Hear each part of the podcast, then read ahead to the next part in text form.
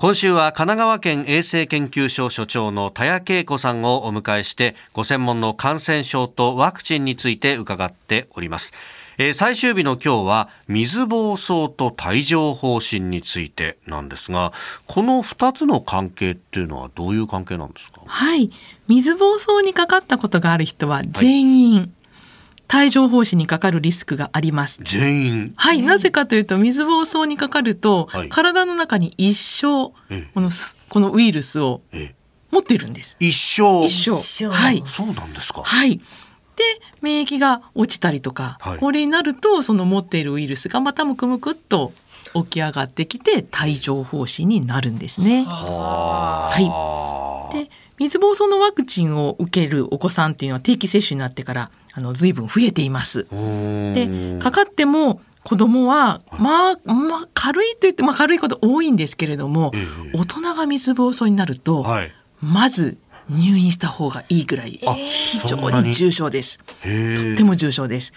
でもう一つあの去年ぐらいからのサルとモンキーポックス、はい、M ポックスっていうのは名前が変わろうとしてますけれども、はい、話題になってますけれども、ね、これもあの水疱ができる病気で、こう水疱瘡と間違えられそう症状がとても似ているっていう特徴があります。なるほど。で一方でそのね帯状疱疹の方なんですが、これは患者さんの層どうなってるんですか？はい。基本的には高齢者の方が多いです。ただ50歳を境に急に増え始めます。はい。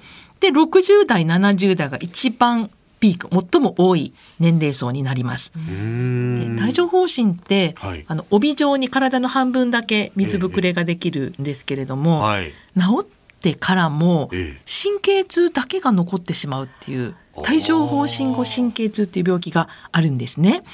でこういう調査があって大人の方で水疱瘡で入院した方、まあ、ほぼ入院になってしまうことが多いので、入院した方に伺ったところ、はい、どなたから移りましたかっていうのが分かっている人の半分が帯状疱疹の患者さんからということが分かっていますね。はい。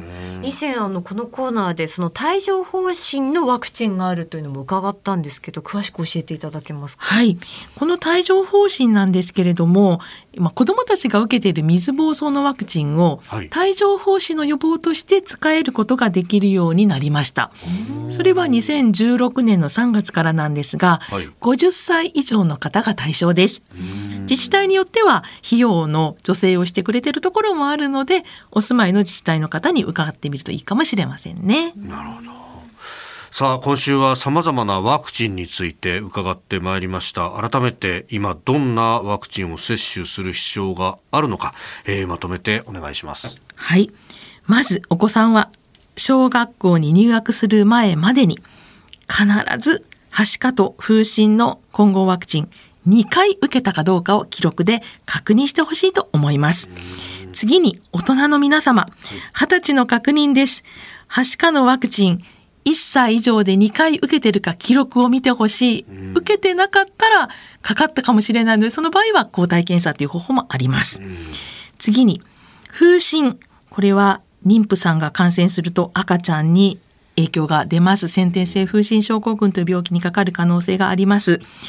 ぜひ今年度2023年度中に44歳から61歳になる男性の皆様この方々を対象に抗体検査とワクチンが全額公費でできるっていう制度が今行われていますので、自分のお子様や会社の若者に風疹を移さないためにも、はい、ぜひこの年齢の男性はクーポン券を持って、あの抗体検査をまず受けてもらいたいと思います。これちょうど新年度になったばっかりですもんね。そうですね。クーポンが今来たよっていう、そうですね。去年来てるよとか、そうですね。ありますもんね。はい、ぜひ使ってほしい。そして HPV ワクチン、9価のワクチンがこの4月から公費定期接種になりましたので、対象の方は受けてほしいと思います。